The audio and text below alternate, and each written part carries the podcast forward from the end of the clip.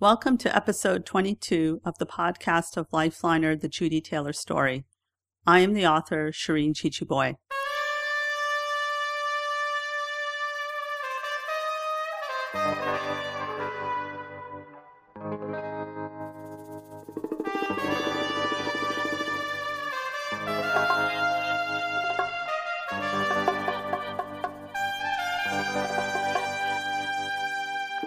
Chapter 22 More Family Trouble.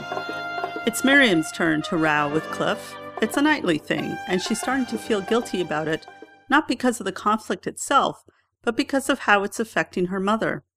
Judy steps out of the kitchen to try to make peace, as she usually does. One of her rules is not to talk about it, whatever the problem is, unless you have to. These two are violating her rule loudly and dragging her down. She has been feeling well since Jeej had cleared up all her nutritional deficiencies and feeling more settled since Cindy had left a few years earlier. But now, these two stubborn and so alike members of her family are bringing chaos back into her life. She says to Miriam about this latest contretemps, We'll work it out. Don't worry, I'll talk to your father. To Cliff, she says, We'll talk about this later. The two separate. In the cool light of the following morning, Miriam decides to put an end to the fighting. She speaks to her friend in Fenelon Falls, and not long after she moves in with her friend's family in order to give her mom a break and to make biking to work easier. With Miriam gone, the house quietens down. Judy and Cliff revert to their routines. It's 1978, and Cliff has left his oil burner job to become a manager in a lumber store. Tuesday is his day off. He looks outside at the fine weather and sees it's a good time to clean the bow window that faces the lake. It's fiddly work, cleaning a multitude of little mullions, and it takes him all day. Near supper time, he empties the dirty water, puts his tools away, cleans up, and collapses in his chair, thankful to be done. He picks up the paper to read what his favorite football team, the Toronto Argonauts, is up to. But after a few lines, he realizes he doesn't remember a thing. He starts over. He starts again. Now he can't pronounce the words.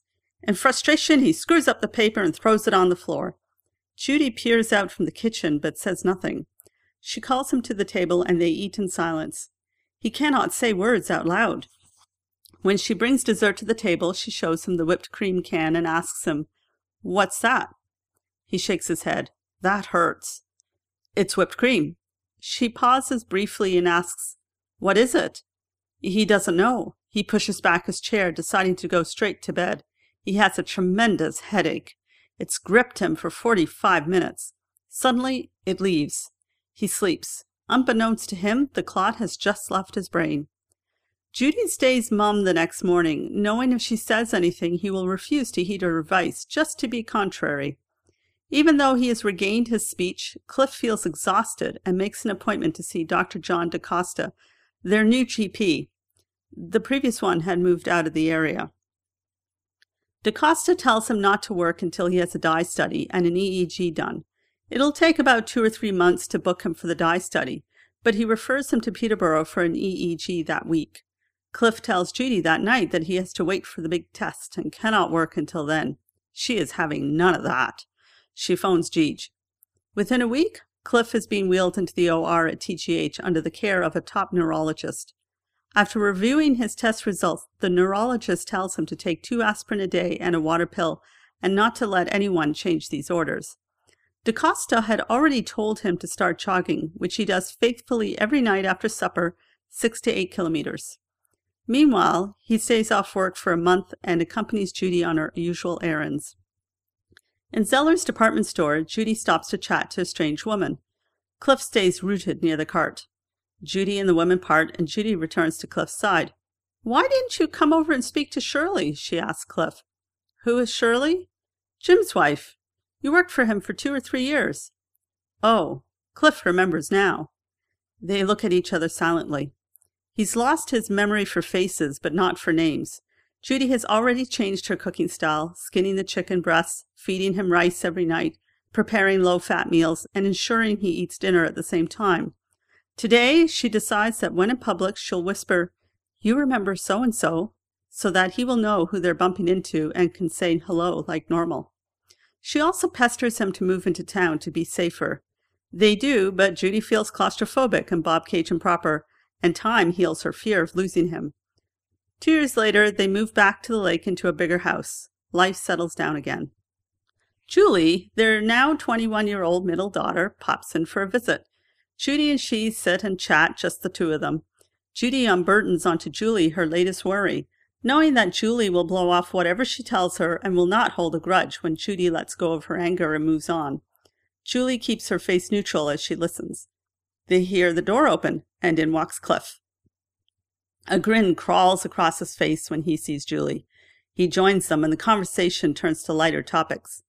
Judy fills the space with her bold laughter, while Julie smiles her shy smile and Cliff natters away. It's pleasant, even when a natural silence between topics grows. I'm pregnant, Julie announces. Judy and Cliff stare at their unwed daughter, who has always been a rock for Judy. Julie looks at the rug.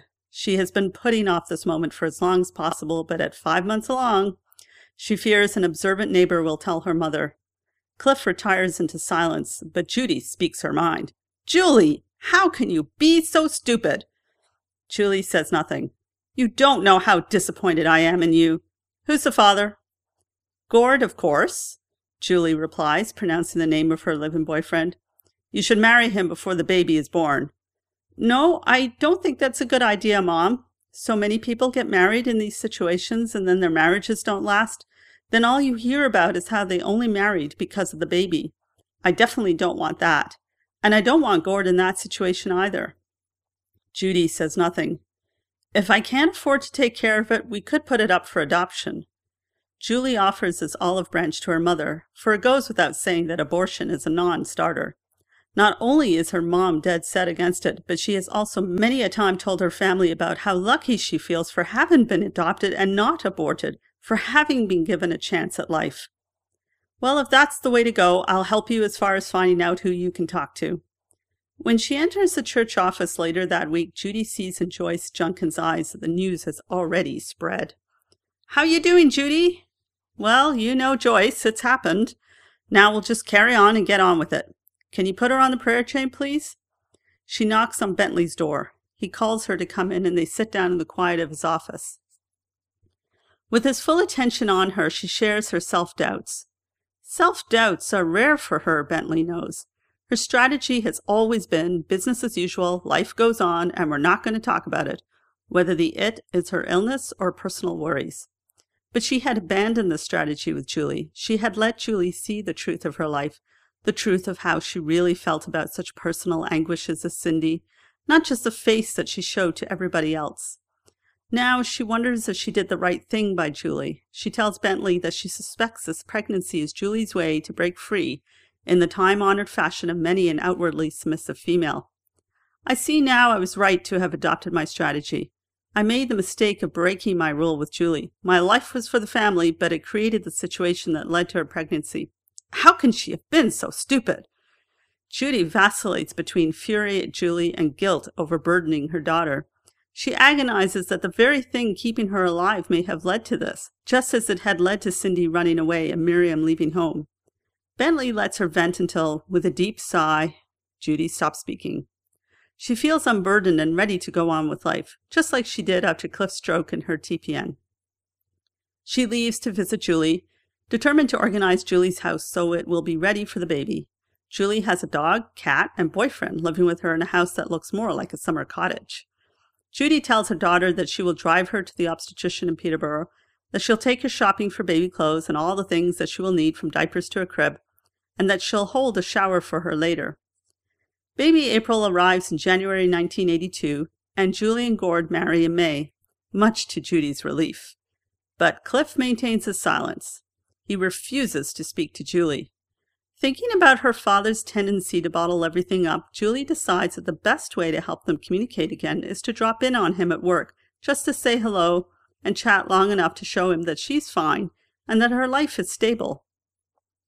It takes a year, but he thaws and eventually accompanies Judy to coo over his first grandchild, and then in successive years over his second and third grandchildren, Tara and Jeremy.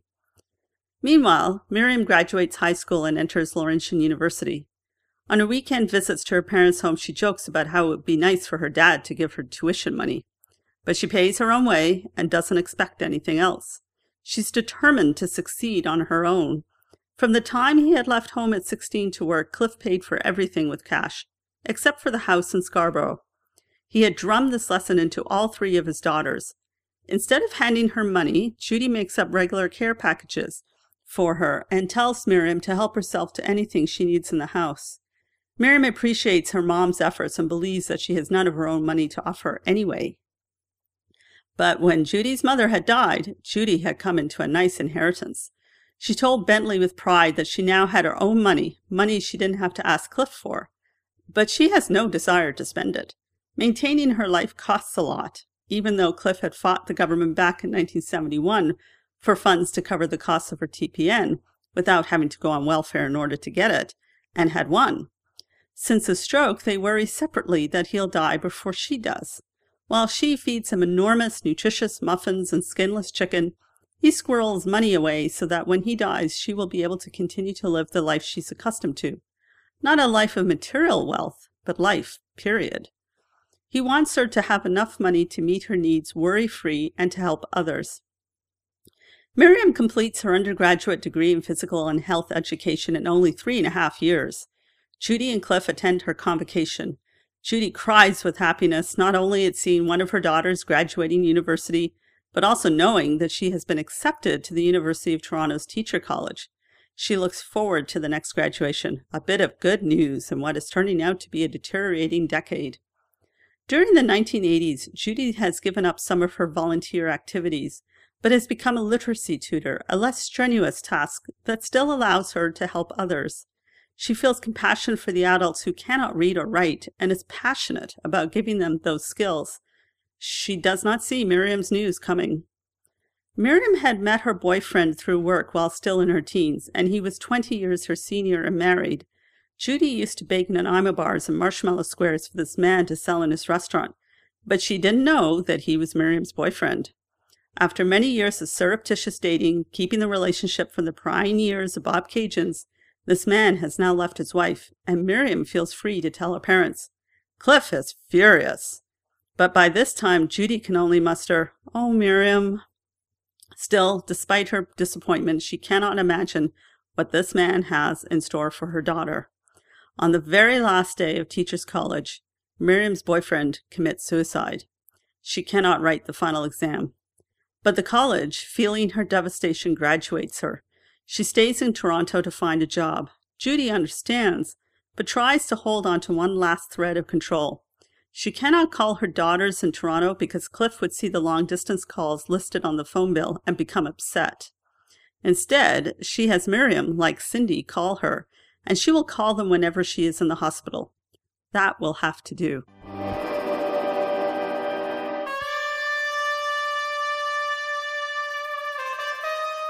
You have been listening to Lifeliner, the Judy Taylor story, a biography on a Canadian medical pioneer who made artificial feeding possible, podcast by the author Shireen Jeejeebhoy, one chapter at a time. Music used for this podcast is I Like It Like That by Steph Sachs and The King is Back by Echoed, licensed under Creative Commons.